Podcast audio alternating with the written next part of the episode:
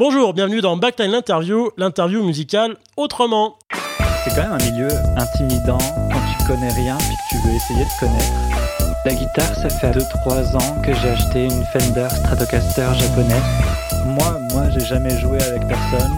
Suis jamais monté sur une scène ou quoi. J'ai absolument tout à apprendre. Assez souvent, sous la douche, il y a quelque chose qui, il y a quelque chose qui vient. Tu sais, c'est, c'est comme un moment de, un peu de méditation. Bonjour à tous, euh, bah, bienvenue dans Backline Interview. Aujourd'hui, je suis très content parce que je suis avec un groupe euh, tout droit venu de Montréal.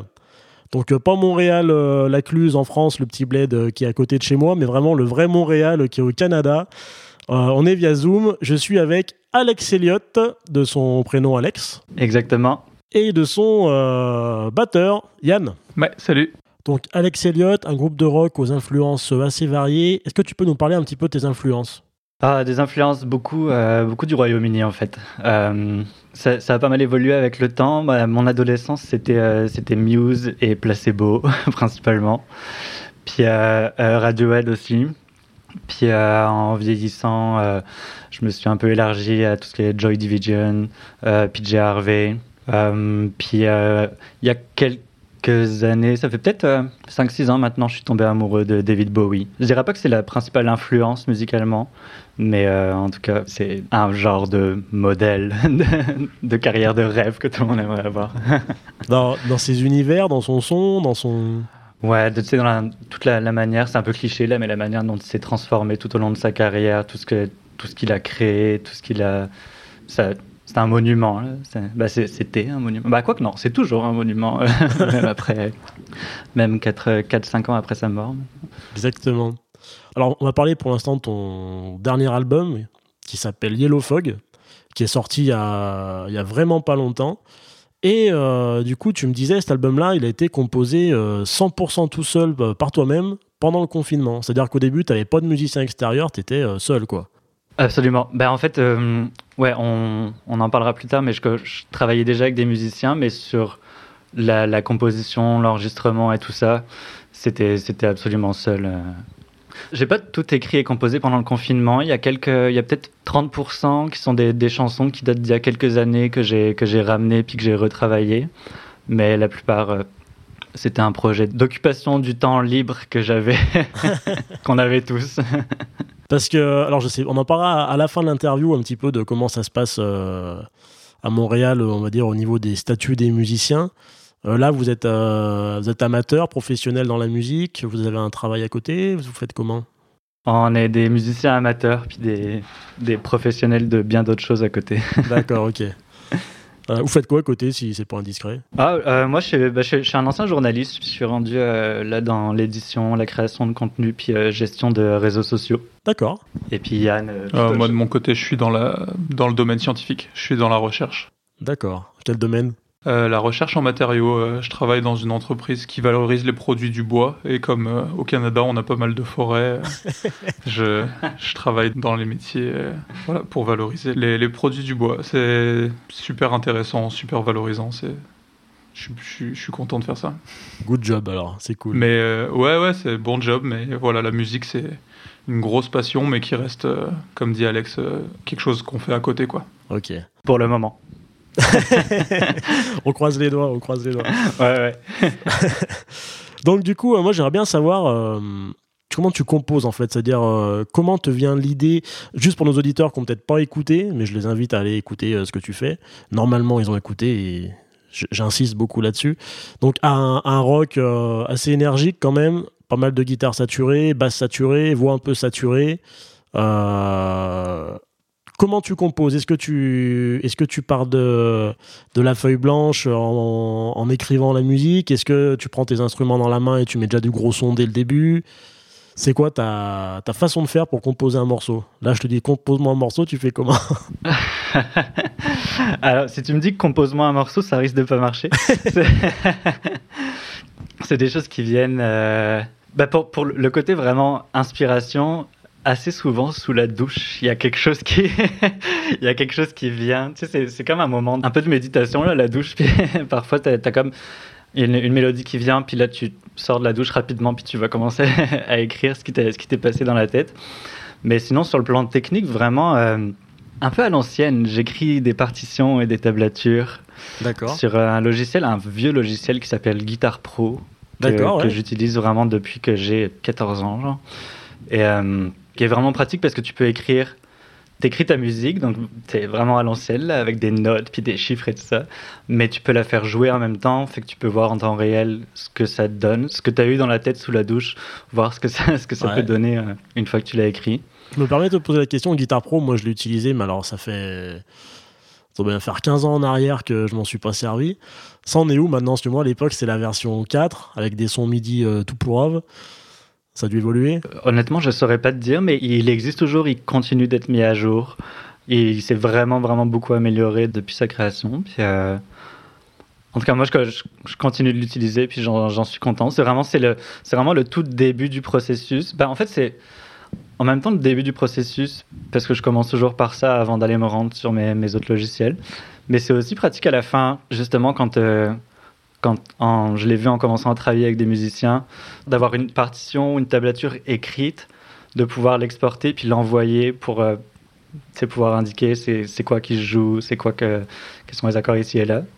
Fait c'est quand même euh, c'est quand même pratique. J'en- ai qui sont accrochés sur mes murs des, partitions de, mes chansons.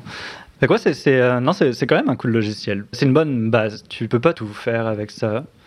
Des fois, euh, il y a des choses que j'écris pas. Tu je vais, bah, je vais systématiquement écrire la batterie parce que le, fait que je peux pas la jouer moi-même fait que je suis obligé de l'écrire pour l'exporter. On en parlera plus tard pour l'exporter puis la faire jouer par un logiciel.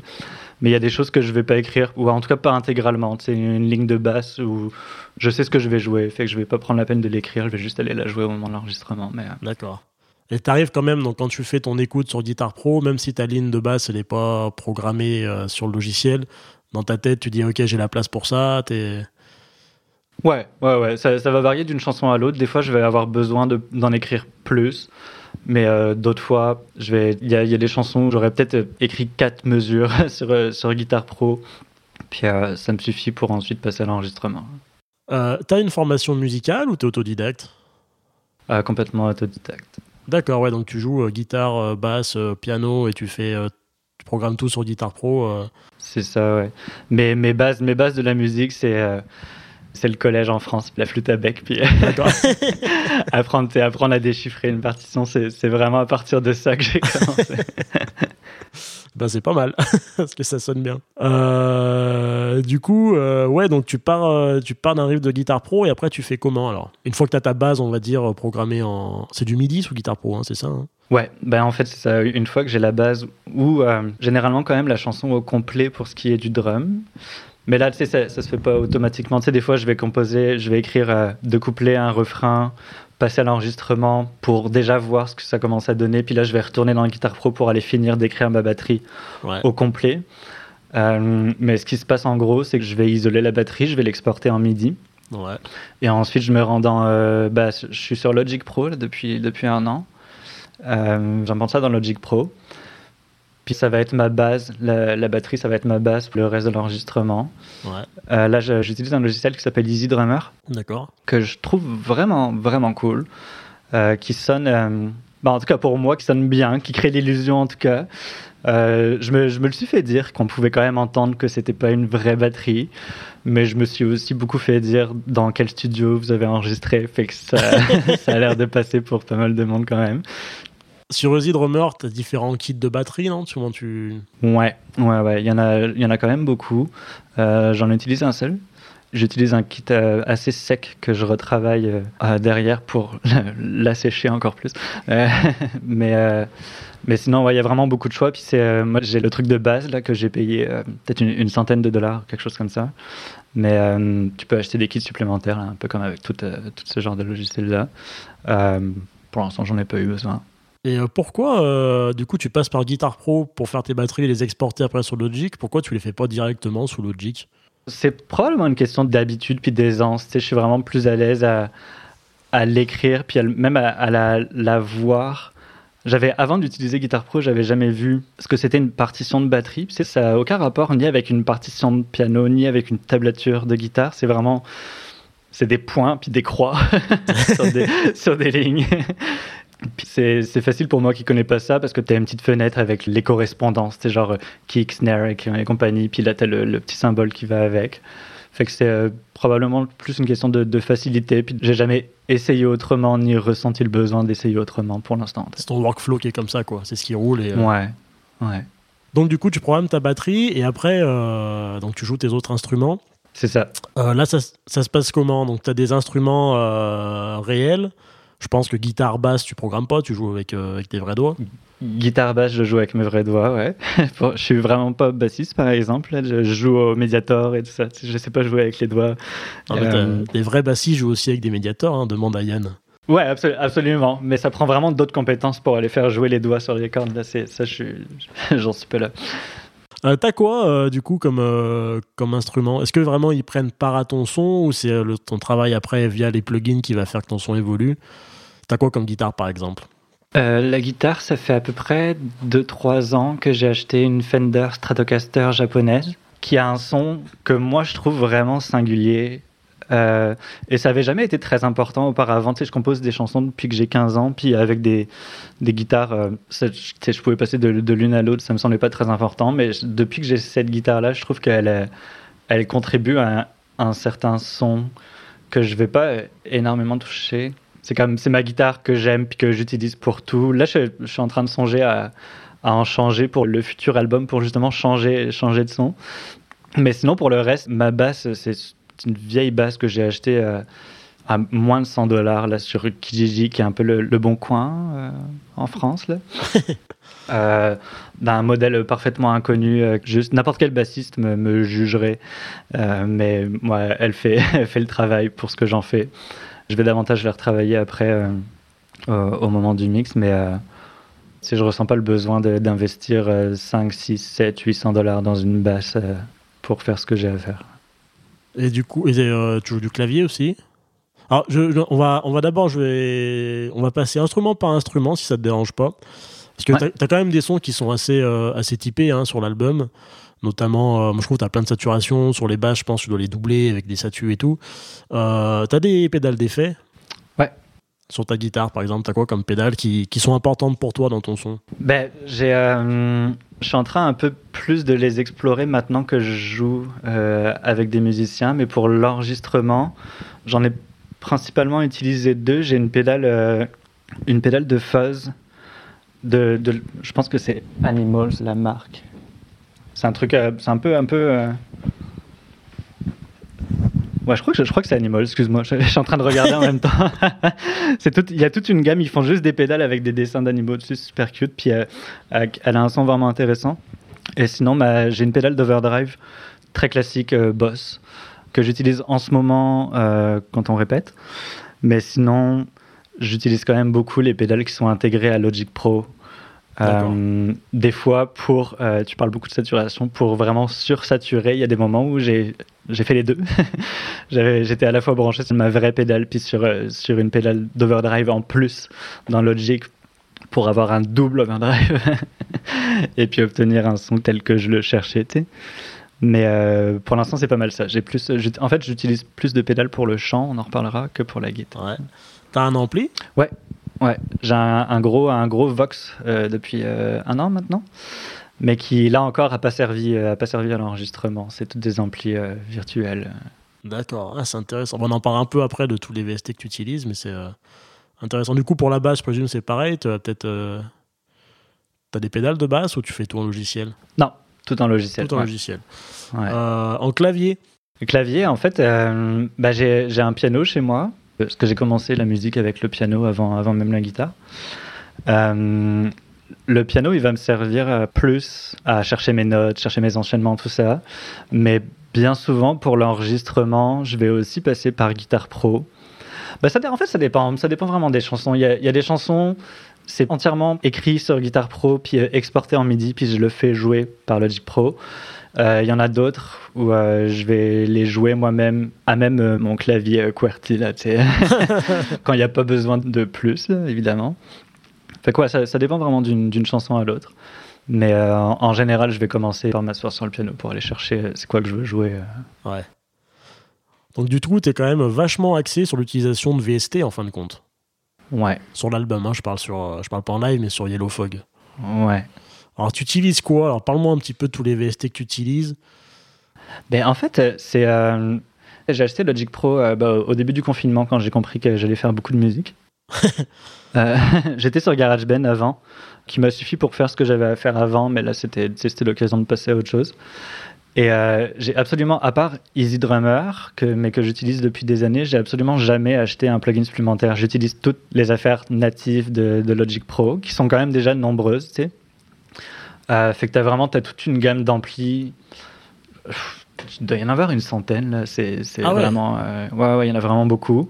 Puis, euh, bah, j'utilise pas mal toujours les mêmes. J'en utilise peut-être deux, mais tu sais, pour des raisons de cohérence aussi, tu ne changes pas d'ampli euh, sans arrêt d'une chanson à l'autre pour un même album, là. Et, euh, alors, moi, je, je, je connais pas du tout Logic.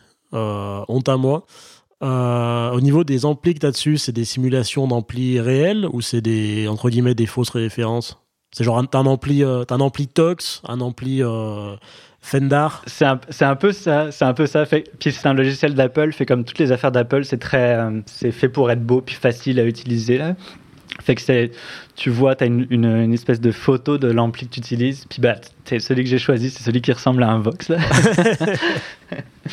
Et, euh, fait quoi, c'est, c'est, c'est, c'est pas mal ça. Fait que tu peux vraiment bidouiller plein de choses. Euh, t'as accès à toute une gamme d'amplis. Ensuite, t'as accès à toute une gamme de pareil de pédales virtuelles, mais tu les vois. Tu, sais, tu, tu les vois à l'écran à quoi elles ressemblent. Tu règles les boutons comme tu les réglerais sur une vraie pédale. Puis après, t'as tout, euh, t'as des milliers de plugins supplémentaires là pour faire tes réglages après. Une fois que t'as trouvé ton son, que t'as fait ton enregistrement pour retravailler tout ça. Donc en gros, euh, si j'ai bien compris, ta compo, tu l'as déjà faite en grande partie sur euh, Guitar Pro, Guitare Pro. en général, pas tout le temps, mais en général.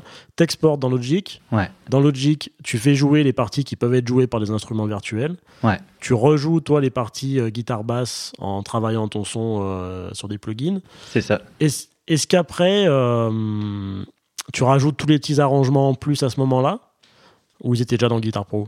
Euh, non, je, je rajoute tout le reste. euh. C'est une fois que j'ai la base, c'est comme je disais, une fois que la batterie est là et tout ça, puis que la construction du morceau est faite, c'est que je sais que je vais pas rajouter un autre frein ou euh, un pont ou quoi. Ouais. Là, je vais faire mes petits arrangements directs dans Logic. Je vais plus retourner dans Guitar Pro. D'accord.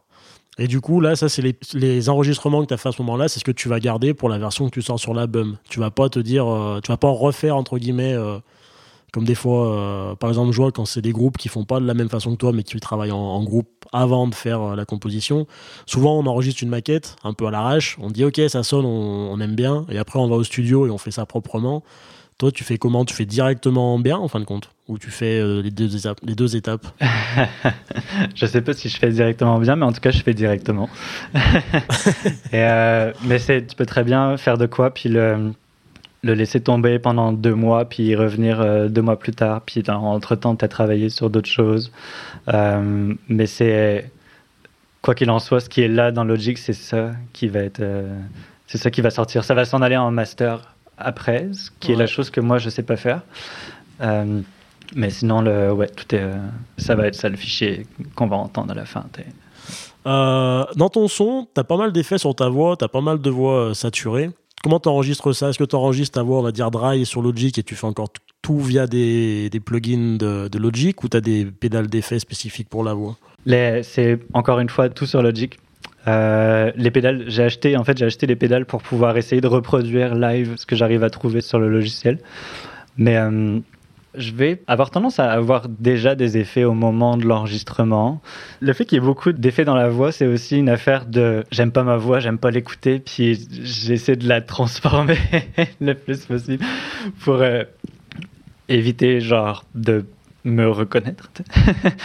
Euh, bah, c'est aussi, c'est aussi un style que j'aime. C'est pas juste du camouflage de voix que j'aime pas. C'est aussi un, un style que je cherche. J'aime ça la saturation. J'aime ça.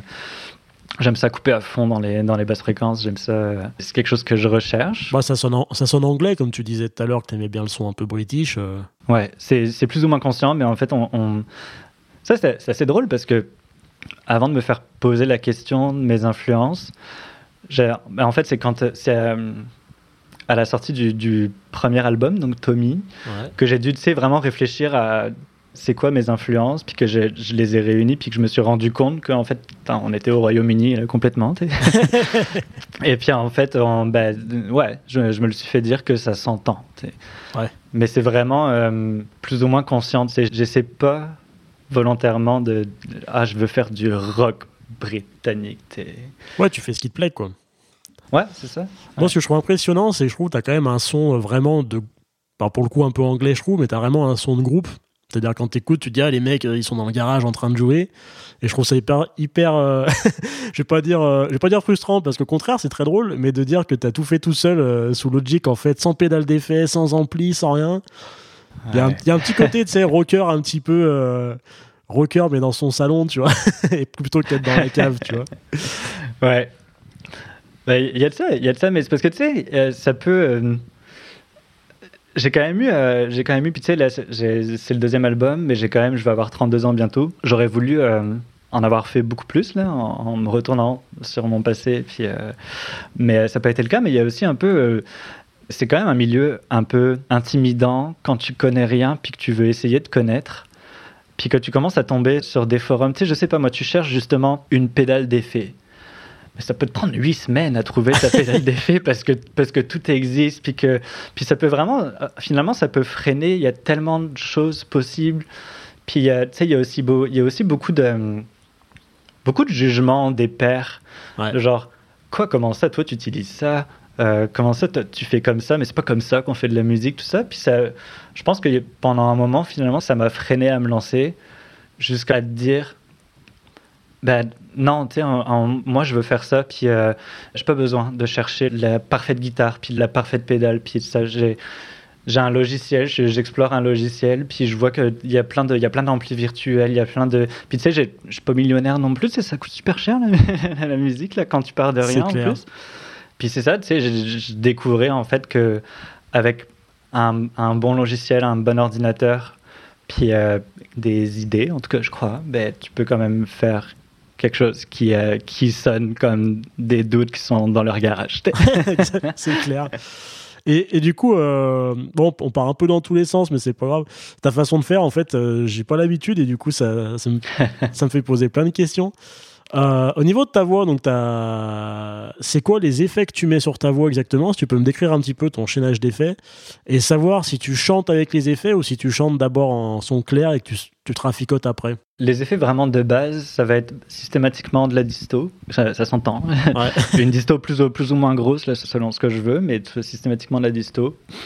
Euh, une reverb plus ou moins légère, c'est jamais, jamais de grosse, grosse reverb, Ouais. c'est pas, ça, c'est pas ça que je cherche. Puis un, un delay, pareil, plus ou moins important là, en fonction de la, de la chanson. Ça peut être quelque chose de vraiment très, très, très, très court ou au contraire, euh, au contraire quelque chose de plus, euh, plus espacé puis plus marqué. Mais euh, c'est pas mal ça à la base. Puis parfois, parfois, je vais mettre deux distos. Ça dépend. Encore une fois, ça dépend ce que je cherche. De- Deux distos différents. Il y en a plusieurs. Encore une fois, dans Logic, là, euh, juste pour de la disto, il y en avoir trois, quatre différentes. Euh, puis c'est beaucoup de essais-erreurs, tu sais. Je, bidouille, je, fais mes essais en même temps. Puis euh, quand j'arrive à trouver, puis des fois, je mets juste euh, une disto, puis j'arrive à obtenir ce que je veux. D'autres fois, euh, fois, ça, non, ça marche pas. Parfois, je vais, je vais mettre, mettre une, pédale de git sur la voix, puis là, ça, ça va me plaire. C'est pas mal ça. Puis à la fin, je, sais, je, je travaille beaucoup plus sur le l'EQ et compagnie. Mais euh, c'est ça. Puis en général, en- le- l'effet, en tout cas l'effet de base, je l'utilise même au moment de chanter. D'accord, ouais. J'enregistre jamais euh, avec absolument zéro effet, puis pour travailler le reste après. Parce que même dans la. Je trouve que dans la, dans la façon d'interpréter, c'est vraiment différent. C'est- je, je trouve ça dur, en fait, quand tu enregistres ta voix vraiment toute nue euh, sur un morceau qui est déjà, tu sais, pas mal euh, mixé, en tout cas la, la base. J'ar- J'arrive pas à savoir ce que ça va donner à la fin. Faut que je- j'entende déjà au moment d'enregistrer de quoi ça va avoir l'air. On est encore assez loin du compte. Après, c'est des semaines de mixage, là, mais euh, faut quand même que j'ai la base. Et du coup, euh, vu que tu enregistres avec les effets qui sont derrière, au niveau de ta latence, ça- t'as quoi? T'as as un super bon ordi? T'as as quoi comme carte son? Euh, J'ai une carte son, euh, pas une carte son de compétition, là, c'est une entrée de gamme de Behringer Euphoria UMC 22. Ouais. Je le lis en temps réel. j'étais sur un MacBook Pro depuis des années. Puis depuis le confinement, euh, quand, euh, quand, quand j'ai réalisé que boire des verres dans les bars, ça coûtait cher, puis que j'étais en train d'économiser beaucoup d'argent, j'ai décidé d'investir dans un gros iMac euh, de bureau, qui est finalement la, la- la pire machine que j'ai eue. C'est assez, en tout cas, je l'ai très mal choisi. Puis, euh, Ah, pourquoi mais euh, ouais, il y a beaucoup de problèmes de, de- en tout cas, il n'est pas très performant, mais une fois que tu es installé dans ton logiciel, a priori ça va. Des fois, il y a Logic qui va planter quand les pistes commencent à se multiplier, mais euh, en général ça va. Mais j'ai pas, j'ai pas de problème de latence. euh, en tout cas, que j'arrive pas à résoudre. Parfois, juste tu ouvres le logiciel, puis là, tu as une latence de, de genre 2 secondes et demie. Mais si tu débranches la carte son, tu la rebranches, puis ça se passe bien. D'accord. Tu mets euh, en taille de buffer, tu mets combien? Ah, euh, je pourrais même pas te répondre. Tu vois, ça, ça dépasse déjà mes compétences. Là, c'est. euh, Ok. Bah, bien- ce que j'aime bien avec toi, c'est que tu as, un album qui sonne super bien, euh, qui est hyper impressionnant, et en fait, il fait ça tout seul avec une carte son Behringer euh, Ouais. et des trucs de Logic. Et puis, et zéro connaissance. C'est génial, moi j'adore. J'adore. Prenez-en de la graine, certains. C'est cool. Et euh, au niveau des claviers, du coup, quand tu joues des claviers, c'est quoi? C'est des VST de Logic aussi? Je connais pas assez Logic pour savoir ce qu'il y a dedans. Ouais, ben, sais, même chose, c'est un choix pff, infini. Là, c'est, t'as accès à des dizaines et des dizaines de choses différentes. Puis euh, là encore, c'est, j'ai, aucune idée de quel, quel genre de clavier je veux ou quoi. C'est, je vais essayer les choses. Ouais. Puis quand je tombe sur le son que j'aime, je le choisis. Puis à partir de là, bah, tu peux, pareil, tu sais, tu peux le travailler à l'infini une fois que tu as trouvé le son que tu voulais. Donc, c'est un peu. Ouais, c'est- pas mal ça. Encore une fois, tu sais, je ressens pas le besoin euh, d'aller investir euh, 3000 pièces dans un gros clavier euh, de, de compétition parce que j'arrive à faire ce que je veux avec ce que Logic m'offre. Ouais. J'ai l'air d'être sponsorisé par Logic.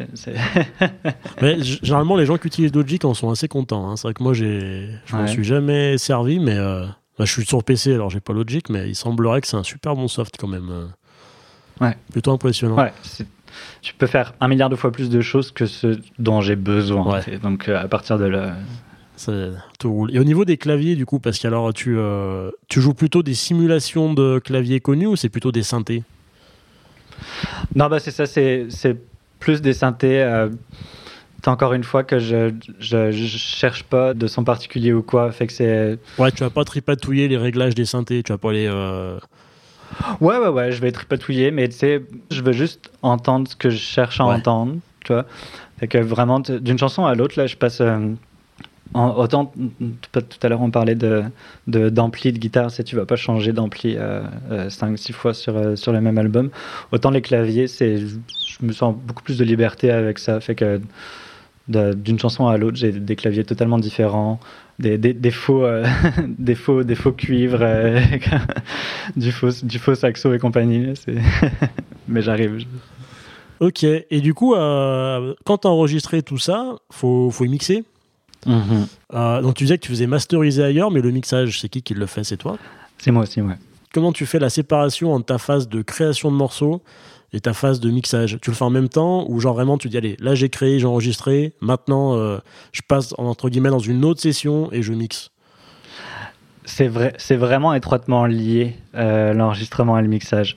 J'ai tendance à faire un peu tout en même temps. Mais en fait, il y y a comme une première étape. C'est parce que c'est aussi euh, d'être trop pressé d'entendre le résultat final qui fait que dès que j'ai quelque chose d'enregistré ou quoi, je veux déjà un mix assez équilibré au moins de base, tu vois. Fait que je vais faire un peu les deux en même temps. Dans l'avancement du projet, euh, je je vais pas faire tous les enregistrements puis à la fin tous les mix. Dans l'avancement du projet, tu peux avoir une chanson qui est quasiment finale, euh, une autre pas du tout, une autre qu'à la moitié, puis je vais revenir, à, je vais passer de l'une à l'autre euh, aussi parce que des fois tu te fatigues d'être toujours sur la même, tu veux passer à autre chose. Je dirais que l'étape finale finale du mix, c'est qu'une fois que pendant donc la phase de à la fois enregistrement et mix, je crois avoir obtenu quelque chose qui me plaît, qui se tient. Là, on se lance dans des semaines d'écoute et d'écoute et d'écoute et d'écoute, puis euh, d'écoute sur euh, mes enceintes que j'ai chez moi, d'écoute sur, euh, sur euh, le téléphone, d'écoute. je vais mettre les chansons dans, dans, mon téléphone, je vais mettre mes écouteurs, puis écouter ça à répétition dans le métro, dans la rue, partout. j'ai toujours, j'ai toujours un fichier de notes dans mon téléphone, puis là, je note tout ce que j'entends qui va pas. Et puis, je vais rentrer chez moi, puis le soir, je vais aller corriger toutes ces choses-là. Je vais réexporter, je vais remettre dans mon téléphone, je vais réécouter ça en boucle. Mais ça dure bah, littéralement des semaines. C'est pendant des semaines. Puis c'est un peu, c'est un peu fatigant parce que tu as l'impression que ça va jamais être parfait quand, quand tu, tu, fais ça. T'entends toujours un truc. Ben, en fait, euh, c'est pas si vrai parce que tu arrives toujours à un moment où là, tu es comme. Ok, là, je crois que j'entends plus d'erreur. je crois que j'ai plus rien à corriger. Je crois que c'est bon. J'ai mon, j'ai ma chanson finale. Bah, que, moi, un truc qui m'intéresse, c'est euh, vu que tu dis des fois, tu as des morceaux qui sont très aboutis au niveau du mixage, puis d'autres morceaux qui sont encore balbutiants.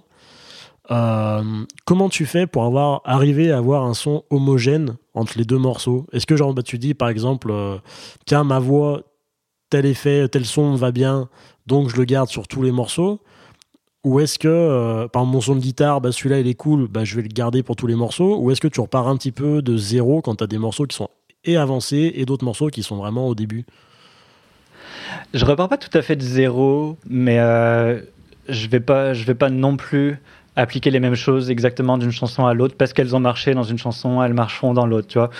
C'est un, genre, un genre d'entre-deux. Mais c'est sûr que je vais, il y a quand même des choses qui, qui, vont revenir parce que je trouvais que, je trouvais que ça, ça marchait bien, puis que ça donne une espèce de cohésion aussi entre les morceaux. Mais, euh, non, c'est ça, c'était un, entre-deux. Ok. Et au niveau euh, donc du mixage, tu, tu, utilises, euh, tu fais quoi comme euh, truc particulier, on va dire, pour le mixage que tu, qui sera un petit peu différent de la partie simplement enregistrement? C'est-à-dire que quand tu mixes, on va utiliser des compresseurs, on va utiliser des équaliseurs, on va utiliser, je sais pas, des DSR pour la voix, tout ça. Tu le fais après, tu, tu utilises quoi? Est-ce que tu as des petites astuces? Je, je pense pas que j'aurais d'astuces. Tu sais, ça a été vraiment. En même temps que je faisais mon mix, je me formais au mix, mais vraiment littéralement. Puis tu sais, le, premier album, Tommy, c'est pour ça que je l'ai fait, je fait rééditer après. C'est que j'y connaissais absolument rien de rien en mixage. Tu sais, je faisais juste euh, je jouais avec les volumes, puis les effets que je voulais, tout ça, mais à la fin, j'ai exporté, puis j'ai été mettre ça sur Spotify. Euh.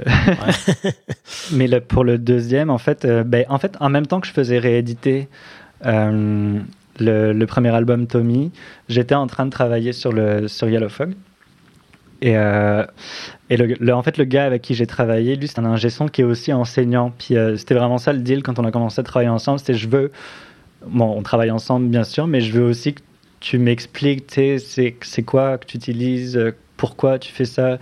Je voulais vraiment comprendre. tu sais, là, j'étais dans une pièce, il y, avait, il y avait deux écrans, il y avait des machines partout. C'est comme, je parlais tout à l'heure du fait que ça peut être intimidant. Tu sais, ce milieu, c'est un peu ça. C'est comme, pourquoi tous ces boutons Je voulais, je voulais qu'il m'explique. Puis tu sais, il m'a appris vraiment beaucoup de choses. Puis c'est aussi euh, des heures et des heures et des heures de tutos sur YouTube. Puis euh, c'est pas pas une joke là-dessus. Il y a vraiment du monde euh, super compétent puis super généreux qui va partager tout son savoir sur YouTube. J'ai appris des milliards de choses euh, en écoutant des tutos sur YouTube.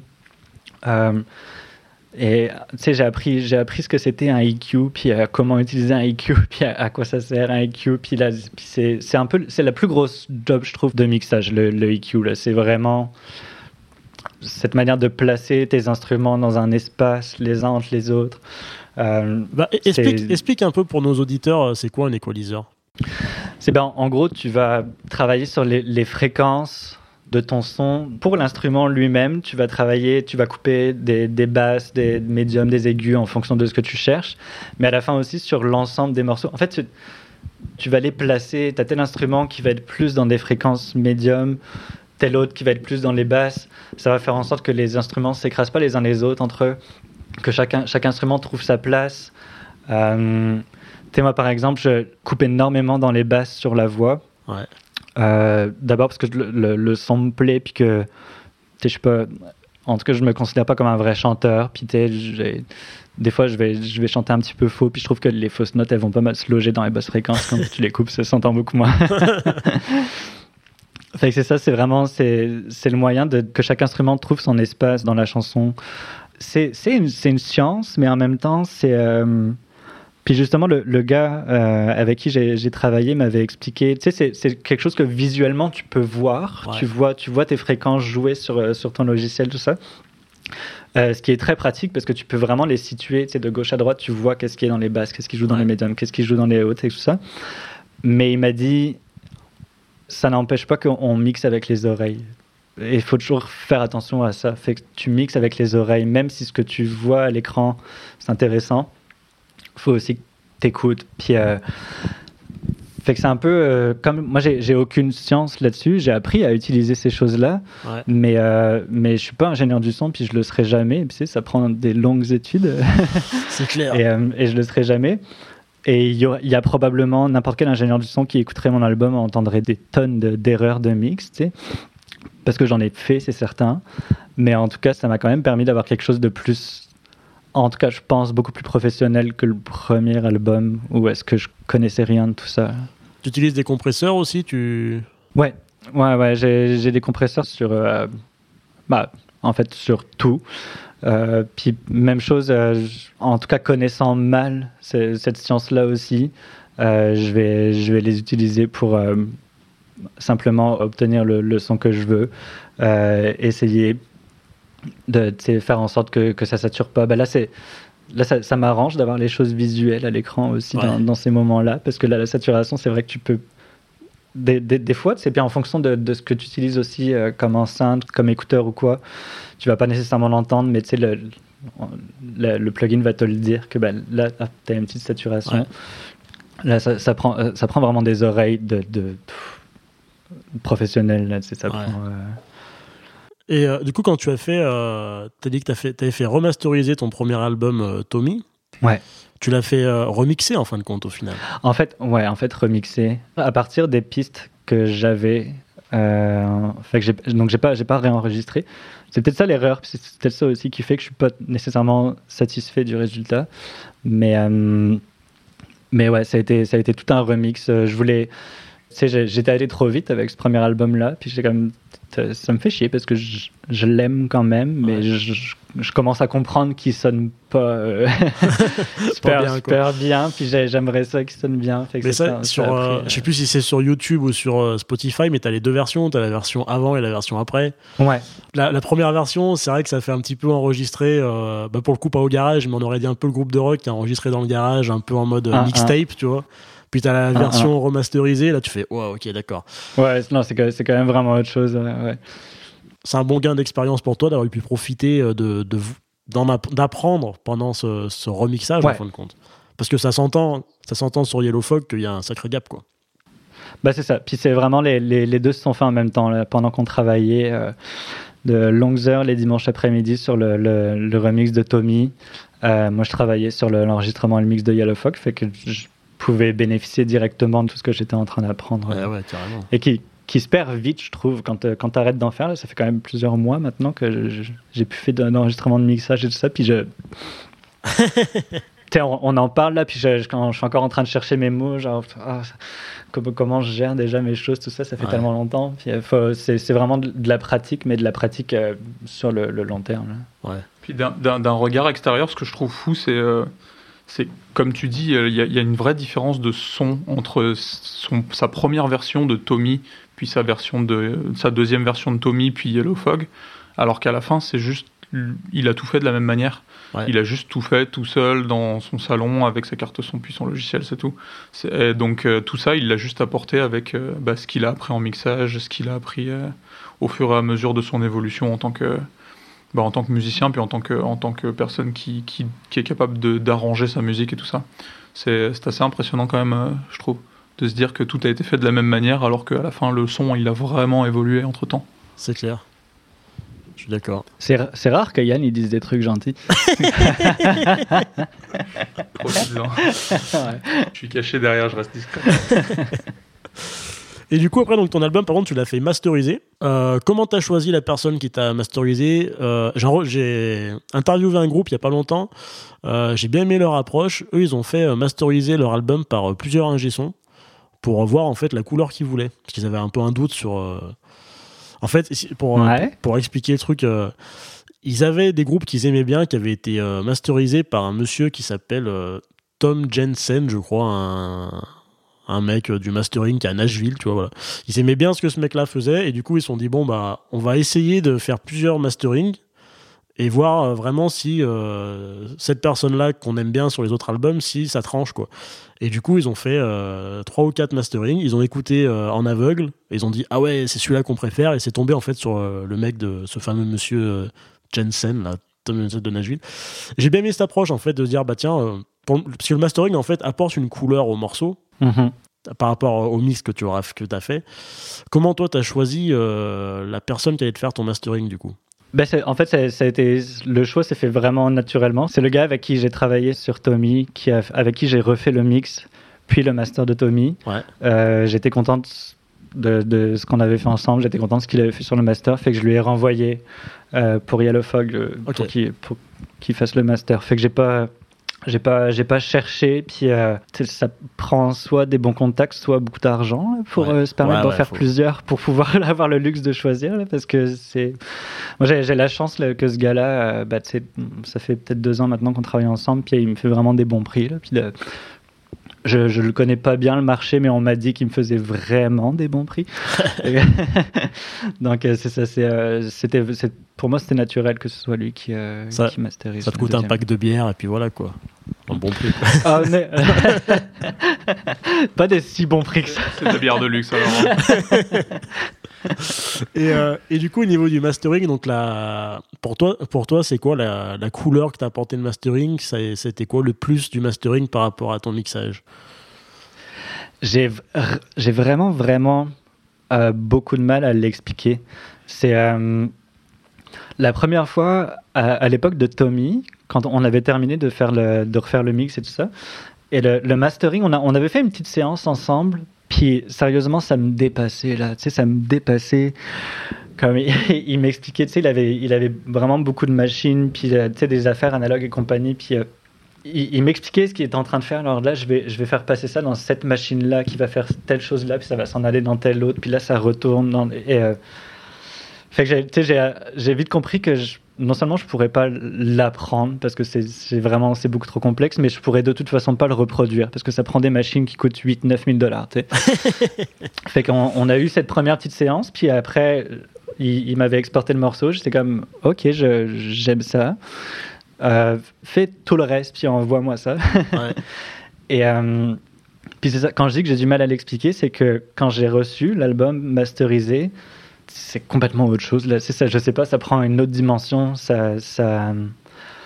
Mais je peux pas te dire, tu sais, je l'ai pas, T'as pas conscientisé quoi. je l'ai pas vraiment guidé, tu sais, bah oui, parce qu'on a fait une première séance ensemble pour déterminer un peu ce que je voulais, tu sais, puis suis comme, ok, ça, ça, ça me plaît, il m'avait demandé mes références et tout ça, mais c'est, euh, c'est, c'est, c'est juste, ça, ça devient, ça devient un autre produit, là. C'est- ça devient quelque chose de vraiment fini, puis vraiment euh, avec une autre profondeur, une autre dimension, là, c'est... euh, Ouais. Et du coup, ouais, t'as demandé des morceaux de référence pour s'inspirer en fait de la couleur que tu voulais.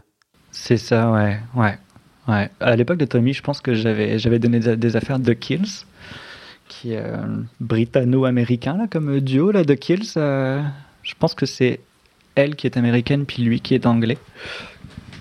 Ça a été pas mal une- obsession ce band dans ma vie à un moment. là. Et ça, ça devait être ça, je pense, la référence que j'avais donnée. Ça marche. Et ben écoute, j'aimerais bien qu'on attaque la, la deuxième partie. Euh, non, attends, une petite, euh, juste un- une petite question que je voulais te poser avant, avant d'attaquer la partie 2. Euh, vu que tu faisais tout tout seul avant et que, euh, que tu faisais ça dans, dans ton salon et tout, comment tu faisais connaître ta musique? Enfin, quel était en fait ton, ton but par rapport à ça? Que t'as beaucoup de groupes en fait qui se disent bah on fait notre musique, on va l'enregistrer, et puis on a envie de faire plein de concerts et tout ça. Mais vu que toi tu étais tout seul, euh, sans musicien, comment tu voulais, tu comptais développer ton projet en fait, notamment euh, après Tommy le premier. Ben, j'avais toujours le projet de trouver un moment des musiciens pour aller, euh, aller jouer, ça, euh, jouer ça sur scène. Euh, mais en, en attendant, tu sais, j'avais- l'impression qu'il fallait d'abord que je me fasse un peu connaître pour pouvoir trouver des musiciens qui aient envie de, jouer avec moi. c'est, écoute, c'est, euh, euh, c'est, c'est des médias sociaux, c'est des réseaux sociaux, mais, mais C'est en fait, j'ai là-dedans sur le, côté communication, de la musique, promotion et tout ça, j'ai à la fois de la chance et à la fois pas de chance. J'ai de la chance de, je travaille là-dedans. C'est des outils que je connais pour le coup. Rien à voir avec le, le mix et compagnie. Là, pour le coup, on parle d'outils que je, que je connais et que je maîtrise. Tu sais, je, je passe mes, mes journées, à, bah, mes journées, pas toutes mes journées, mais à faire des campagnes de promotion sur Facebook, Instagram et compagnie pour le travail, puis d'être payé pour ça. Mais euh, là où j'ai pas de chance, c'est que probablement peut-être le fait de travailler là-dedans quand il faut recommencer le soir pour, euh, avec, avec, ta musique et tout ça, puis je suis pas. Euh, ça me fait chier d'être obligé d'être omniprésent tout le temps sur Facebook, sur Instagram, puis on te le dit. En, en, pour la sortie d'Yellowfog, on a travaillé avec une agence un peu pour la, promotion justement, puis que c'est ça que je me suis fait dire, c'est que t'es pas, pas assez présent, mais ça me fait chier. C'est long, ça prend du temps, faut.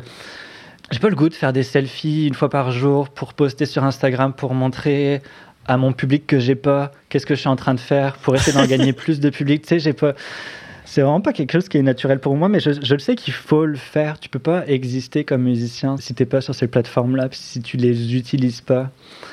Mais ça me fait chier. ça fait huit fois que je le dis, mais c'est donc c'est euh, c'est pas mal, c'est le principal outil. Là, comme il y a, je, faisais pas de concert avant parce que j'avais pas de musicien. On fait pas de concert maintenant parce que on, est on est quatre musiciens, mais que tout est fermé. fait que tout ce qui reste, c'est les réseaux sociaux. Puis euh, ça se bouscule vraiment là, tu sais, depuis le début de la pandémie. Moi, quand, quand je suis sur Instagram, je vois juste ça, des publicités de genre d'artistes indés qui ont sorti leur premier EP, leur premier album pendant, pendant le confinement. Je vois juste ça. Là, on est, c'est clair. je pense qu'il y a, on est rendu qu'il y a autant de musiciens que de population à Montréal. Et du coup, vu que c'est ton boulot, euh, vu que tu sais à peu près ce qu'il faut faire, en tant que musicien, tu dis faut faire quoi en fait? Pour, euh, pour être entre guillemets plus remarqué que les autres sur les réseaux bah, C'est justement, justement être, très présent, voire être omniprésent, ce que, ce que moi j'arrive pas à faire. Mais ce que, là où, où mon, ma formation, mon travail m'aide, c'est pour plus les campagnes de promotion publicitaire, tu sais. C'est-à-dire tu... Ou investir de l'argent, aller cibler un public qui aime tel genre, euh, tel genre musicaux, euh, dans tels endroits, etc. Ce qui m'a pas empêché d'ailleurs de faire une erreur euh, au moment de Tommy, parce que là, je suis à, je suis à, à peu près 1000 abonnés sur Facebook. Ouais. Et J'en ai une très grande partie qui vient du Mexique. Ah, Parce que j'avais, en fait, j'ai fait l'erreur que j'ai faite, c'est de ne pas penser local avant tout, puis de vouloir. J'avais fait une campagne publicitaire en fait en ciblant euh, des grandes villes à travers le monde où est-ce qu'il y avait un peu d'effervescence euh, euh, dans le rock et tout ça, des affaires comme Londres et, et, donc comme Mexico justement. Et ça a beaucoup marché à Mexico. Après, on m'a expliqué que la, scène rock était vraiment en pleine explosion euh, au Mexique. Et euh, puis on m'a dit, c'est pas étonnant que ça ait répandu euh, plus là-bas. Puis comme ça a répandu là-bas, les algorithmes ont favorisé là-bas, ce qui fait que je me retrouve avec énormément de Mexicains ah, abonnés à, ma page. Ce que, je trouve très cool, mais tu sais, ça fait que localement, c'est encore dur. C'est vraiment dur à faire lever. Puis comme je te dis, on est beaucoup là. On est vraiment beaucoup sur le marché. Et puis quand tout va rouvrir, ça va être dur parce que il y aura non seulement toutes les, gens qui ont créé quelque chose de musical qui vont vouloir aller le porter sur scène, mais il y aura aussi tout ce qui a été déprogrammé qui va être reprogrammé. Tu sais, on va se bousculer. il y a ah, aussi, c'est triste, mais il y a, des, des, endroits qui vont fermer, des bars à concert qui vont faire faillite, qui vont fermer, donc il y aura moins d'offres. Pareil en France. Hein. Beaucoup plus de demandes. Ouais, ouais, ça va être compliqué. Euh, je reviens sur l'histoire du, du, sponsoring. Du coup, tu fais des campagnes de pub sur Facebook où tu as ciblé, toi, des villes. Euh, c'est... Mhm. Alors, moi, je connais pas beaucoup tout ça. Tu as quoi comme paramètre, en fait, que tu peux choisir quand tu fais ça? Tu peux à peu près. Euh, tu sais, c'est, le, la, la, la, face, bah, la face pas du tout cachée, là, mais de Facebook qui sait à peu près tout sur ses utilisateurs. C'est pour permettre aux gens qui vont acheter de la publicité de justement cibler à peu près qui ils veulent. Euh, tu peux vraiment choisir beaucoup de choses. Euh, tu peux choisir l'âge, le sexe, l'endroit euh, de manière plus ou moins précise. Tu peux cibler un pays, tu peux cibler une région, une ville. Et puis tu peux cibler, ce qui est intéressant pour la musique, c'est que tu peux cibler par affinité musicale. C'est que tu vas entrer euh, plusieurs pages d'artistes, puis là, ils vont aller cibler des gens qui aiment ces pages-là, en supposant qu'ils vont être plus réceptifs à, à, ton genre de musique à toi. Toi, tu, tu vas dire à Facebook, je veux une pub sur des gens qui aiment, par exemple, tel groupe, tel groupe, tel groupe, tel groupe. Ouais. Absolument. Ah ouais. C'est euh, c'est aussi précis que ça. Puis il y a des affaires vraiment beaucoup plus précises là. Tu sais, tu peux si tu es une entreprise qui veut vendre un parfum, tu peux cibler euh, un homme de tel à tel âge dont l'anniversaire se déroule dans deux semaines. Enfin, c'est... Ouais, je comprends, c'est ouais. impressionnant. Et euh, si c'est pas indiscret, hein, tu as le droit de pas me répondre, mais tu as mis combien d'argent dans ta campagne de pub? Euh, Là, en fait, celle pour la sortie du dernier album, on avait investi, je pense, 600 ouais. pour la promotion du, du, nouvel album. Mais pour l'affaire la, qui a fait que j'ai reçu beaucoup, beaucoup d'abonnés euh, du Mexique, c'était un tout petit investissement. Là, ça a juste vraiment très, très bien marché, mais j'avais peut-être payé 60, entre 70 et 100 dollars. Là, c'était un petit, euh, un petit euh, budget. En dollars canadiens. Ouais, en dollars okay. canadiens, ouais. Ce qui, euh, ça doit faire euh, une cinquantaine d'euros, peut-être. D'accord. Donc, c'était quand même un, ouais, un petit budget. Donc, toi, ouais, pour ton projet, tu dire, tu as mis à peu près euh, l'équivalent de 600 euros, quoi, en budget pub. En budget pub, euh, les, ouais, l'équivalent, un peu moins, peut-être l'équivalent de 400, là, parce que ben, le dollar canadien est vraiment, vraiment bas là, depuis pas mal de temps. Fait que ça, ouais, c'est, ouais, c'est ça, c'était 600 dollars. Ok, d'accord, intéressant. Et sur la, et sur la, la longueur, parce que alors moi j'ai interviewé un gars aussi là, euh, qui s'appelle M2ON, qui, euh, qui, fait du reggae euh, sur Bordeaux en France. Et euh, lui, il disait que pour sponsoriser son clip, il voulait faire quelque chose qui dure longtemps. C'est-à-dire que ça dure pas une semaine ou pendant une semaine les gens voient son clip. Il voulait que ça dure un trimestre au moins, pour faire en sorte que les gens en fait pendant sur la durée voient son clip. T'en penses quoi de cette stratégie, toi? Vu que tu es dans le domaine Non, la, généralement, la meilleure stratégie, c'est de faire durer dans le temps. Euh, tu peux, ceci dit, je dis ça, mais le, pour le, le, la promotion de Yellow Fog, c'était géré par cette agence-là que je payais pour le faire. Fait que c'était pas entre mes mains. Là, ça a duré, c'était une campagne de 4 semaines, je pense. Euh, mais tu peux. Euh, en, en, général, quand tu vas préparer ta campagne, Facebook va te le dire que plus tu fais durer euh, dans le temps, même, même pour un même budget, là, pas nécessairement pour te faire dépenser plus d'argent, même pour un même budget, si tu as, si as 200 dollars à investir, euh, fais pas une dépense de 200 dollars sur trois jours. Mmh. Fais la durée dans le temps, tu vas avoir une meilleure répétition et tout ça. Euh, mais euh, tout est possible. moi, ça a duré quatre semaines. Il s'est honnêtement pas passé grand chose. Euh, mais tu peux, après, tu peux capitaliser sur d'autres choses, d'autres projets. Là, nous, en ce moment, on réfléchit à faire un petit show euh, filmé dans un studio. Euh, puis ça, après, ça vient avec une stratégie de promotion euh, à chaque fois. C'est faut relancer, mais c'est parce que tout s'essouffle, mais ouais. évidemment, fait que faut, faut, mais il faut faire d'autres choses aussi. C'est moi, par exemple, je pense pas que j'aurais fait tourner un clip pendant trois mois. Peut-être trois mois, je trouve ça long quand même. Ouais. Euh, que ça dure quand même quelques semaines, je trouve ça important, mais je, trois mois à faire tourner le même clip, je pense que c'est un petit peu long. Mais après, ça dépend de combien aussi il avait d'argent à mettre là-dedans. C'était peut-être plus intéressant pour lui. Ok. Et du coup, tu es passé par une boîte qui fait ça. Pourquoi ouais. tu l'as pas fait toi-même? Est-ce que cette boîte, elle apporte quelque chose de plus que ce que tu aurais pu faire seul euh... En fait, euh, c'est une boîte qui s'appelle Bon Bon Bon. Puis euh, eux, c'est à la fois c'est à la fois un label d'artistes. S'ils choisissent de prendre sous ton aile, mais c'est aussi une, comme une agence de conseil euh, aux musiciens, tu sais. Mmh. Et c'est aussi un sous-distributeur. C'est que pour le pour Tommy, moi j'ai utilisé CD Baby pour euh, faire la mise en ligne sur les, les plateformes. Euh, mais ce qui est pas, c'est c'est quand même bien utile pour quand quand t'as pas de quand t'as pas de, de label, t'as pas de distributeur, puis t'as pas nécessairement beaucoup de budget. Mais comme il m'a expliqué justement à cette agence-là, il peut y avoir des erreurs, tu sais, comme euh, sur les, les, les codes. J'oublie le nom m'échappe là, de, comme ton code international.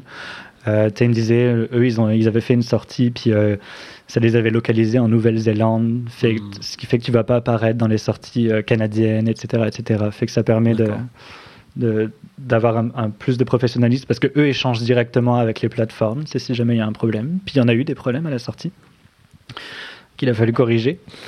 Et puis euh, donc c'est ça. Donc c'était pour la pour la distribution déjà. Je voulais je voulais quelque chose de plus professionnel. Puis je voulais du conseil aussi sur le bah, sur la promotion parce que tu sais t'as beau travailler là-dedans, dans, dans, mon travail, ce que je fais, c'est de la, de la, des campagnes Facebook et compagnie, mais je fais de, je fais de l'information. Tu sais, je travaille dans, pour un organisme à but non lucratif. On fait de l'information euh, sur des, des, affaires ou quoi. Mais promouvoir de la musique, c'est aussi différent. Fait que j'avais envie d'avoir le point de vue, même connaissant les outils et tout ça, j'avais envie d'avoir le point de vue d'une autre. Euh, d'une avoir une autre expertise en fait des gens euh, qui sont là-dedans puis qui eux justement sont habitués à faire ça fait qu'ils ont leur ils ont comme des, des listes. Tu sais, on parlait de, de faire euh, aller chercher des abonnés par affinité. Ouais. Eux ont des listes. Tu sais, ils savent quelle liste utiliser en fonction de quel genre de musique tu as à, à, promouvoir et tout ça. Fait que c'était. Euh, mmh. C'est ça. C'était euh, question d'avoir un, un, autre point de vue puis une autre expérience. Ok, ça marche. Ah bah, c'est intéressant. Toi, tu m'as appris plein de choses. Et ça, Tant mieux. Et ça apprendra plein de choses aux gens qui nous écoutent. Bah, je le souhaite. on va partir, on va passer sur la la, troisième partie en fait, parce qu'on a même créé une partie là en parlant un petit peu de tout cet aspect Facebook, tu vois. Euh, euh, je voulais parler du fait que maintenant tu voulais euh, donc jouer en live avec des musiciens. bah, je comprends l'intérêt que tu as de vouloir jouer en live, parce que quand on fait de la musique, bah, on a envie quand même de la jouer avec des gens pour pouvoir la, montrer. comment tu as choisi tes musiciens? Comment tu as choisi le line-up que tu voulais? Comment Ouais, c'est une histoire drôle, c'est pour ça qu'on rit. Ah. je comprenais pas, je les voyais rigoler. Euh, je les vois vu qu'on est en zoom, ils sont pétés de rire. Je comprenais pas pourquoi. parce que c'est parce que je, suis allé, je, suis allé, voler les musiciens d'un autre band. non, en fait, euh, ce qui s'est passé, c'est bah, encore une fois, j'ai passé une annonce purement et simplement là sur. Euh, donc le, fameux le, Bon Coin du Québec, là, Kijiji. Puis en fait, j'ai commencé par rencontrer un batteur qui lui, qui ensuite m'a, on, a commencé à jouer un petit peu ensemble. Lui ensuite m'a fait rencontrer une bassiste. Fait que là, on était rendu trois. On n'a pas énormément joué ensemble, mais on, Puis eux, en fait, venaient du même groupe qui s'était un peu arrêté. Fait qu'ils étaient en recherche d'autres projets. Ouais, leur groupe était en cours de split à ce Ouais, c'est ça. Et puis, euh, donc là, on était avec, ce batteur, puis cette bassiste-là.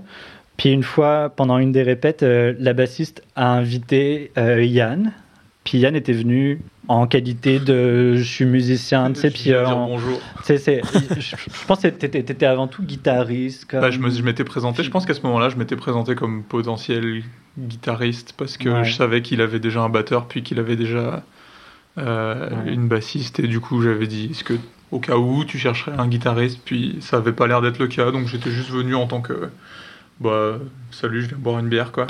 ouais, c'était un peu ça. Fait que ça, ça, s'en était resté là. Puis finalement, on a continué donc avec la bassiste et le batteur. Ça s'est mal passé avec le batteur qui a finalement, euh, il était plus intéressé. Puis euh, il a un peu disparu de la, surface de la Terre. Et en fait, le jour où Yann était venu, il s'était quand même mis sur la batterie du gars. Puis il jouait, il a joué de la batterie, là. Il a pas tapoté dessus, là. Il a vraiment joué de la batterie. Fait que quand l'autre gars, finalement, ça marchait pas, ben, je suis allé parler à donc, la, la bassiste. Puis je lui ai, dit, j'ai vu que ton ami, là, il, jouait de la batterie, puis là, on n'a plus de batteur. Puis elle m'a dit, bah, écris-lui. Fait que je lui ai écrit. J'ai dit, est-ce que ça t'intéresserait, en fait, de jouer de la batterie?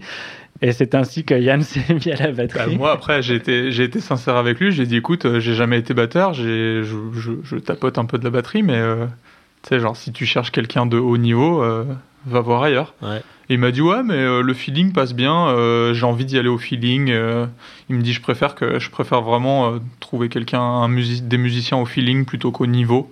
Donc on va on va y aller avec ça. Puis puis on a commencé comme ça et puis bah, je progresse de semaine en semaine et de mois en mois, mais mais j'avoue que c'est complètement en autodidacte que j'ai débarqué là-dedans et que ça m'intéressait en même temps parce que bah, j'avais déjà été guitariste, euh, chanteur, bassiste de groupe, mais jamais batteur. Donc euh, maintenant, je suis, maintenant, je suis batteur. Ok. Oui, parce que juste pour euh, la petite histoire, si je me rappelle bien, Yann, moi j'ai intégré un groupe à la basse où toi, à la basse, tu étais un bassiste aussi, mais avant moi, je crois.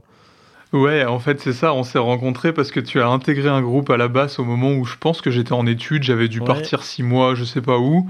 Et puis au moment où je suis revenu, donc t'avais pris la basse. Et puis je pense qu'à ce moment-là, j'avais récupéré le chant parce que ça. parce que Gus avait une extinction de voix. donc à ce moment-là, j'étais chanteur.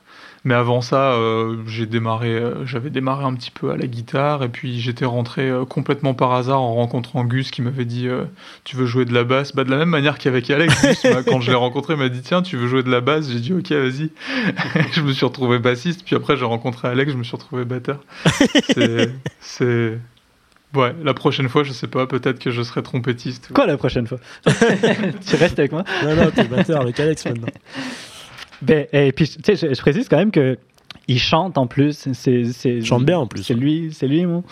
Et puis, il chante en jouant de la batterie. Mais moi, c'est un truc qui me fascine. Genre, coordonner tout ça, là, tu as déjà quatre membres à, gérer. Puis en plus de ça, tu vas chanter dans un micro. Puis tu sais, il joue l'amateur, genre ouais, j'apprends, j'apprends. Mais au jour, au jour 1, il était capable de jouer et de chanter en même temps. Fait que... ça, c'est un pro quoi. Non, non, non. Il ne la mettra jamais. Et toi, du coup, comme tu disais, euh, Alex, alors, tu disais ah, au studio et tout, quand, quand on parle de musique avec d'autres gens sur les forums, euh, c'est assez intimidant parce que les mecs, euh, ils disent Ah, tu utilises ce matos, etc. Là, toi qui n'as jamais joué de la musique en groupe, ça t'a fait quelle sensation quand tu t'es retrouvé entouré de, de gens talentueux comme Yann? Euh, d'abord de l'humilité, tu sais, genre admettre que moi j'ai jamais joué avec personne, je n'ai jamais monté sur une scène ou quoi, j'ai absolument tout à apprendre. Mais j'avais envie, bah, j'ai toujours, parce que je suis loin d'avoir tout appris, envie d'apprendre, tu sais, envie de. de, de... Ça, puis je tripe vraiment fort, là, tu sais, puis plus le temps avance, plus on, on devient bon quand même, puis plus tu deviens bon, plus tu prends de plaisir à jouer. Puis il y a des soirs, là, il y, a des jours avec, des jours sans. Il y a des jours où on, repart chez nous, on n'est pas spécialement très content de ce qu'on a fait, mais de plus en plus, moi, je rentre chez moi après une répète, puis je suis comme, oh, fou, je gonflais à bloc, là, puis là, j'ai envie d'aller au Zénith pour aller faire la même chose. Euh, et du coup, donc le fait que tu sois retrouvé euh, en passant de, Logic à la vraie vie, tu disais, tu as dû investir dans des pédales, tu as dû essayer de reproduire ton son de façon euh, analogique. Mm, mm. Euh, deux questions. pourquoi est-ce que tu n'utilises pas simplement un ordinateur sur scène en reprenant tes réglages de Logic? Pourquoi tu fais pas ça? Et sinon, pourquoi tu as choisi le fait de prendre des pédales en à côté? Et en quoi c'est difficile pour toi peut-être de reproduire tes sons avec des, des autres pédales quoi? J'ai rien, compris à ce que j'ai dit, alors si jamais tu m'as compris. Euh, moi, moi j'ai compris, c'est correct. Euh, non, ça, ça, me tentait d'avoir le moins recours possible et idéalement pas recours à un ordinateur pour jouer live. De faire le plus de choses. Euh, je ne vais pas dire en vrai, c'est pas parce que tu passes par un ordinateur que c'est plus vrai, mais je voulais, je voulais être plus rock. Ouais, c'est peut-être ça, c'est peut-être mieux résumé comme ça. fait que ça m'intéressait plus. Puis finalement, tu vois, je, suis content de l'avoir fait parce que probablement qu'en passant par un ordinateur, ben, j'aurais juste. En tout cas, je, veux parler notamment pour la voix, j'aurais juste reproduit exactement ce que j'avais fait dans les chansons que là. Puis j'ai acheté, j'ai investi, j'ai trois pédales de chez euh, TC Helicon. J'ai un doubleur, un delay, puis un, euh, une disto. Puis à force, à force de les utiliser, en fait, je, bah, je, commence à faire d'autres choses que ce qui a été enregistré dans l'album, puis je découvre d'autres manières. Ça apporte d'autres choses. C'est finalement ma disto, je l'utilise quasiment pas euh, dans, les, dans les répètes, vraiment quasiment jamais. Mais c'est pas grave parce que j'apprends à chanter autrement. Puis peut-être aussi parce que euh, je, me, je, me, découvre aussi euh, une espèce de puissance dans la voix que j'ignorais, qu'il n'y a pas sur les enregistrements parce que tu sais les albums, je les ai enregistrés dans un appartement avec des voisins à gauche, à droite, en dessous. Et que si je me mets à, hurler euh, comme un David Bowie qui enregistrerait We could be heroes, peut-être que mes voisins viendraient frapper à la porte puis étaient comme ta gueule, s'il te plaît. Donc j'avais beaucoup plus de retenue dans les enregistrements, puis peut-être que justement ce manque de puissance vocale, il vient être compensé par la disto que j'ajoute dans l'enregistrement et qui se fait moins sentir quand on pratique avec des musiciens parce que j'aurais beau chanter de n'importe quel, à n'importe quel niveau, je dérangerai jamais personne, puis je dépasserai jamais le drum de Yann de toute façon. et, euh, Fait que c'est ça, ouais, non, c'est, finalement, je suis assez content de ne pas avoir utilisé d'ordinateur qui peut-être m'aurait plus euh, cantonné dans, dans, ce qui a été enregistré sans aller explorer, explorer, explorer d'autres choses. Tu dis que tu as un doubleur euh, pour la voix, c'est quoi? Ça te fait euh, une sensation de cœur ou c'est un harmoniseur aussi? En fait, tu peux faire vraiment beaucoup de choses. Tu peux soit juste la, doubler, tu peux effectivement faire un effet de cœur. Après, tu, en fait, tu choisis l'effet, puis tu, vas régler l'intensité après. Mais tu peux aussi, tu peux te doubler à l'octave du dessus, à l'octave du dessous, euh, ce que j'utilise d'ailleurs euh, pas mal dans 3-4 chansons. Et puis après, j'ai une autre, euh, ben là pour le coup, c'est un multi-effet que Yann utilise, euh, qu'on n'a pas encore beaucoup exploité, mais que là pour le coup, euh, c'est un. Euh, Je suis en train d'oublier, c'est une boss, euh, boss euh, 500 quelque chose, en tout cas un multi-effet pour la voix, où là, là tu peux tout faire, euh, tu peux créer des harmonies, tu peux avoir une voix de robot, euh, puis Ah, devenir les- Daft Punk. tu- La boîte un peu grise, là, non? Elle est rouge. Ah non, non, c'est Ouais. pas. Parce que nous, dans, dans un de mes groupes, on en a une de pédale comme ça pour la voix qui fait un peu tout, mais boss aussi, mais elle est grise. Ouais. Qui est assez ouf, elle a un son de dingue. Je sais pas s'ils la vendent toujours. Je moi, je l'ai acheté d'occasion. Je sais pas si elle existe encore. Mais en tout cas, c'est vraiment cool. C'est juste qu'il faut prendre le temps de la prendre en main, là, mais tu peux absolument tout faire avec. là. Ça marche. Et du coup, donc les autres musiciens, euh, enfin tes compositions, elles évoluent alors avec, le, avec les musiciens. Tu leur as pas donné la partition, comme tu dis, en, guitare pro, en, en disant vous jouez exactement ça. Euh, ils ont une part de liberté quand même. Bah, ça, ça fait partie de justement l'inexpérience que j'ai. J'ai fait des erreurs au début en croyant qu'il fallait reproduire exactement euh, ce qui a été fait. Au, début, c'était un petit peu ça. Puis quand j'entendais quelque chose de différent, ben, ça, ça me gênait un peu. Puis à force de pratique, on- j'ai aussi ouvert les yeux sur le fait que ben, c'est moins intéressant. On, on peut faire d'autres choses. C'est des musiciens qui arrivent avec leur expérience, leur expertise de leur instrument aussi, puis leurs idées. Qu'on on part quand même de ce qui a été créé, on est pas mal collé à, ce qui a été créé, mais hum, chacun apporte un peu sa couleur, chacun apporte un peu sa, manière de faire. Tu sais, comme moi, mes, mes compositions de batterie, c'est très euh, poumti, poumti, poumti. Fait, fait qu'Yann va prendre plus de liberté, ben, il en parlerait mieux que moi, mais tu sais, Ouais, mais il y a un peu de ça. Puis euh, je pense à ça. Donc, Alex, il nous donne une, il nous donne une base. En fait, c'est ses compositions, euh, ses compositions telles qu'il les a enregistrées. Comme tu disais, au début, oui, il nous a donné la partition, puis il nous a dit bon bah voilà, c'est ça que j'ai composé. Mais on se sert de la partition pour la faire évoluer légèrement, tout en essayant de conserver un esprit et en se mettant en fait euh, tous d'accord sur euh, ok, euh, on l'a fait évoluer de cette manière-là, mais tous ensemble et que tout le monde soit d'accord. Tu vois ce que je veux Ouais. dire? Puis on fait pas des, on, on recompose pas non plus. On n'est pas dans la recomposition, on, est dans, on est plus dans la réinterprétation, euh, Ouais. si tu veux. Euh, je vois ça avec euh, PO euh, à la basse et François au clavier, c'est pareil. Ils apportent des légères modifications, des légers, euh, tu sais, des, des petits, des, des petits arrangements finalement. Mais on, on garde quand même une base de euh, la composition. On, on va pas la, on va vraiment pas la recomposer. D'accord. Tu sais, on, on- aussi, on, on essaye des choses, puis ça, ça marche ou ça marche pas. Tu sais, ça peut arriver que on renonce à quelque chose. On avait essayé à un moment sur euh, un titre du premier album qui s'appelle I Know I Look Better, qui est probablement le, le titre le plus punk des deux projets là, puis euh, punk brut là, c'est vraiment trio euh, Ouais. guitare, batterie, basse. Puis on- comme on a un claviériste, on, a- on avait essayé de faire quelque chose en ajoutant. Puis là, là, là, pour le coup, ça dénaturait l'idée de départ, tu sais, fait qu'on Ouais. on s'autorise aussi à renoncer à quelque chose si on croit que ça amène le morceau dans une direction qu'on veut pas. tu sais. Ok. Et pour le futur, euh, bon là c'est tôt hein, parce que tu viens juste de sortir l'album, mais pour euh, peut-être les futurs euh, morceaux que vous allez créer peut-être ensemble, tu veux faire comment? Tu veux continuer à travailler seul et à faire travailler les musiciens après coup dessus ou vous allez créer quelque chose peut-être ensemble? Ça va être un super gros défi en fait, parce que j'ai envie de faire les choses différemment, mais ne l'ayant jamais fait différemment. Je sais que ça va être dur pour moi, mais c'est.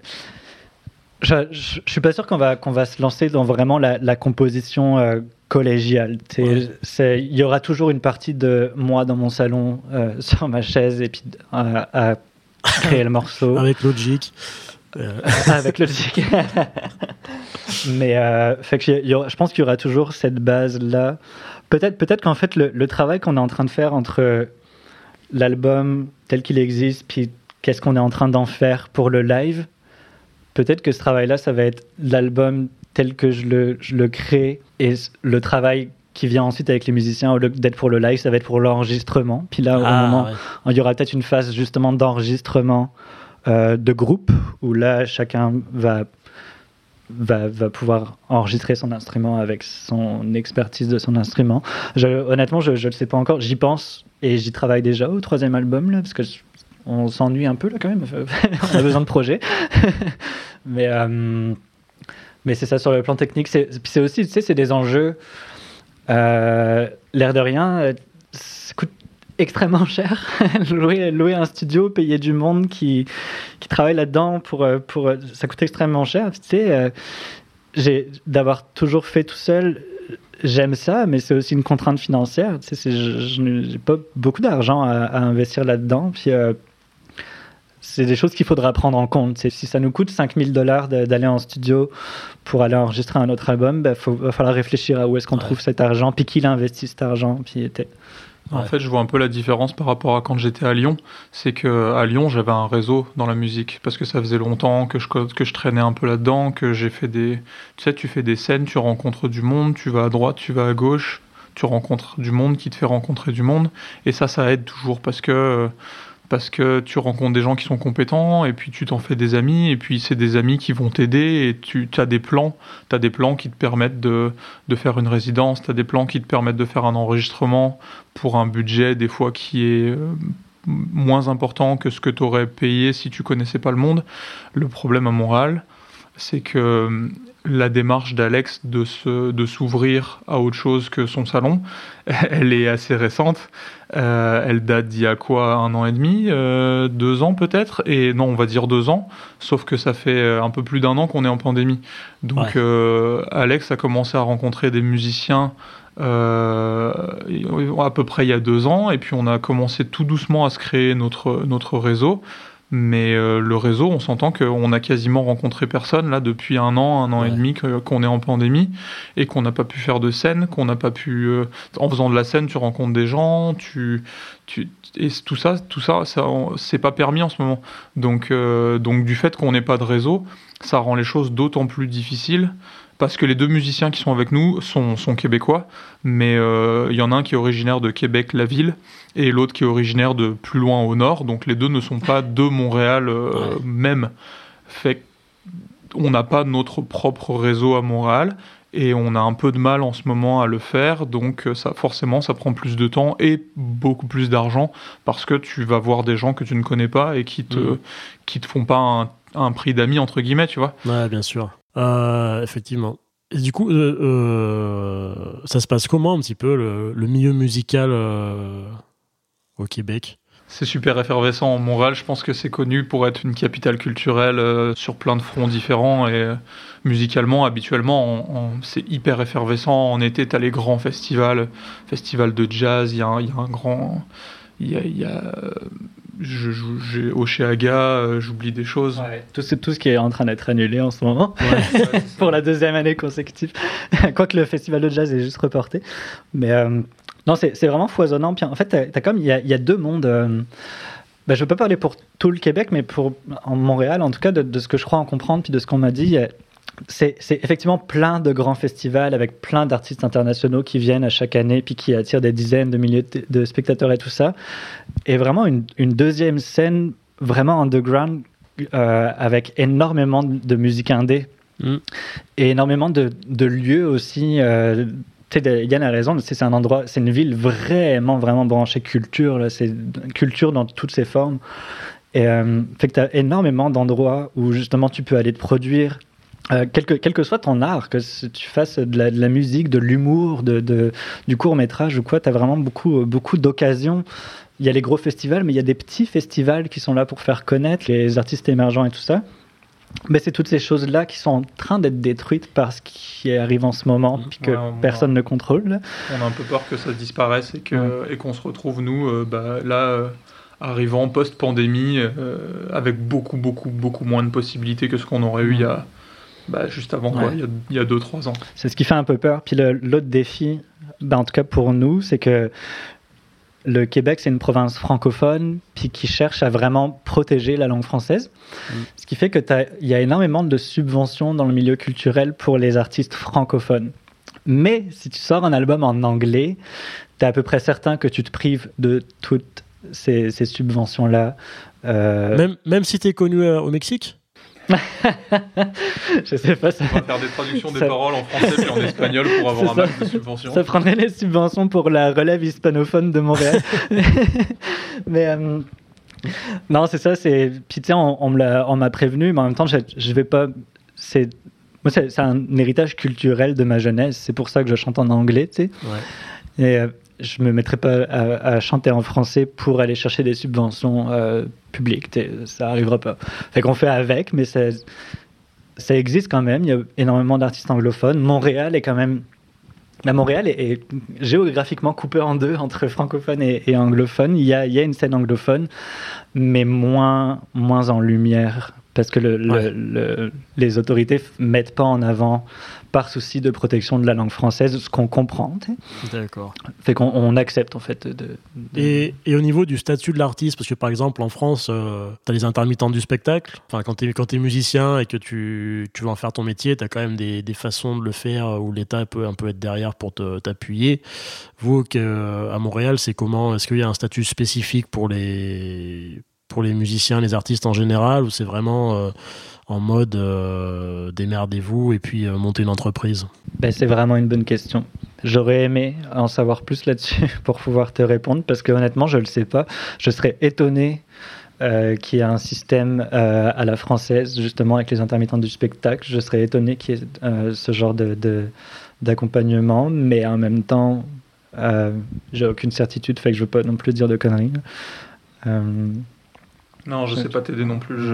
on, est, on est vraiment dans notre milieu, nous, euh, amateurs, où on, fait nos répètes euh, le soir, le week-end, et puis euh, on n'en est pas à l'échelle de. En fait, en fait c'est ça aussi qui nous manque dans le groupe, c'est que, tu sais, un groupe, ça se construit en faisant du live, parce que ça t'apporte de l'expérience, mais aussi parce que ça t'apporte un petit peu d'argent. C'est une des principales manières de gagner de l'argent quand tu es un groupe qui débute. Et ça aussi, c'est ce qui nous manque et, euh, et, donc, on n'a même pas eu besoin de se poser la question parce qu'on n'a eu aucune rentrée d'argent et, la question ne s'est pour l'instant pas posée. Ouais. Mais je sais, je, sais que comme tu sais, je parlais de les projets francophones, les subventions, je sais que si tu as des projets à développer, tu as vraiment accès à pas mal de subventions pour aller développer ces projets euh, euh, culturels-là. Mais par contre, c'est ça sur le, statut. Est-ce que, euh, est que pendant les périodes où tu n'as pas de projet, tu as le droit à, une aide particulière qui serait différente du chômage régulier? Je sais pas. Ça marche. Moi, j'ai fait le tour de mes questions. Est-ce que vous, vous avez quelque chose que vous voulez aborder, un point que qu'on aurait omis qui vous tient à cœur? Je sais pas, moi j'ai trop parlé, Yann. Ouais, Yann, on t'a pas beaucoup entendu. Euh, Est-ce que as... tu viens de, de France? Est-ce que tu ressens une différence un petit peu euh, Est-ce que tu as pu faire toi, des concerts euh, à Montréal avant le bah, confinement? La seule chose que je peux te dire, c'est que ouais, j'ai l'impression que il y a quand même plus de gens qui jouent de la musique ici et qui font de ce genre de projet à Montréal que ce que j'ai pu. Bah, après, moi, je peux comparer qu'avec Lyon parce qu'il n'y a qu'à Lyon que, que vraiment j'ai eu de l'expérience de groupe. mais j'ai l'impression qu'il y a plus de qu'il y a plus de petites scènes. En tout cas, c'était le cas avant. Parce que j'allais des fois, euh, sans, sans, que ce soit moi qui joue, j'allais dans des petites salles, j'allais voir des concerts, j'allais voir des trucs un peu plus euh, du côté underground, comme, euh, comme disait Alex. ouais, la vie, la vie culturelle est plus, un peu plus effervescente. Maintenant, j'espère que ça va le, ça va le rester. Ouais, ça va durer. Et vous arrivez quand même à, répéter malgré le contexte du Covid? On répète beaucoup, on essaie de se voir deux, trois fois par semaine. Euh, on travaille bien, mais on, s'amuse beaucoup aussi. on... Ah, deux, trois fois par semaine, c'est une bonne moyenne. Ouais, ouais, ouais, ouais. Pas, pas, nécessairement tous les quatre ensemble. Des fois, il en manquera un parce qu'il travaille ou parce qu'il est occupé ou quoi. Euh, mais on arrive quand même à, se voir euh, au minimum une fois par semaine à quatre. Ouais. et puis euh, des fois on fait, euh, tu sais, quand il manque un gars, des fois on fait un peu des ateliers. Euh, là, cette semaine, cette semaine, bah tiens, le bassiste était pas là, puis le bassiste il a, il chante pas, il fait pas de chœur. Donc bah tiens, on était trois avec Alex, puis puis François au clavier. On s'est dit bah on va faire un atelier, un atelier chœur. Donc on a bossé les voix. Il y a des fois, bah François il est pas là, bah on, bosse un peu plus les chansons où il y a pas de clavier ou donc euh, on s'arrange toujours pour, euh, pour être euh, le plus productif possible pendant la répète.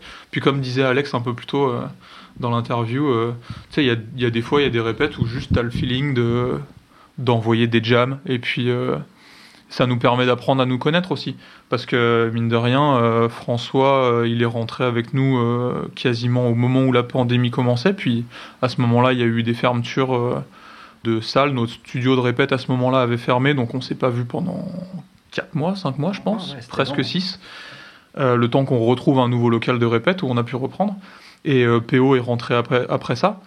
Euh, donc on apprend à se connaître, puis euh, plus on, plus on, des fois on s'envoie juste des jams et puis, euh, puis on, on apprend à connaître, ok, comment se comporte l'autre musicien. S'il y a un moment, il se comporte de telle manière, ça veut peut-être dire qu'il va faire telle transition, tu vois, des, des, trucs comme ça. Puis ça va nous aider pour le live plus tard parce que, enfin moi c'est l'expérience que j'ai, c'est que plus tu jammes, plus tu pratiques avec les gens et plus tu apprends que certains comportements de, de, des gens avec qui tu joues correspondent à à, tel ou tel comportement, je veux dire, par exemple, un comportement physique va correspondre à, un comportement musical, et puis tu essayes de faire fitter euh, les choses ensemble et faire correspondre les intentions. Exactement. De se parler sans se parler.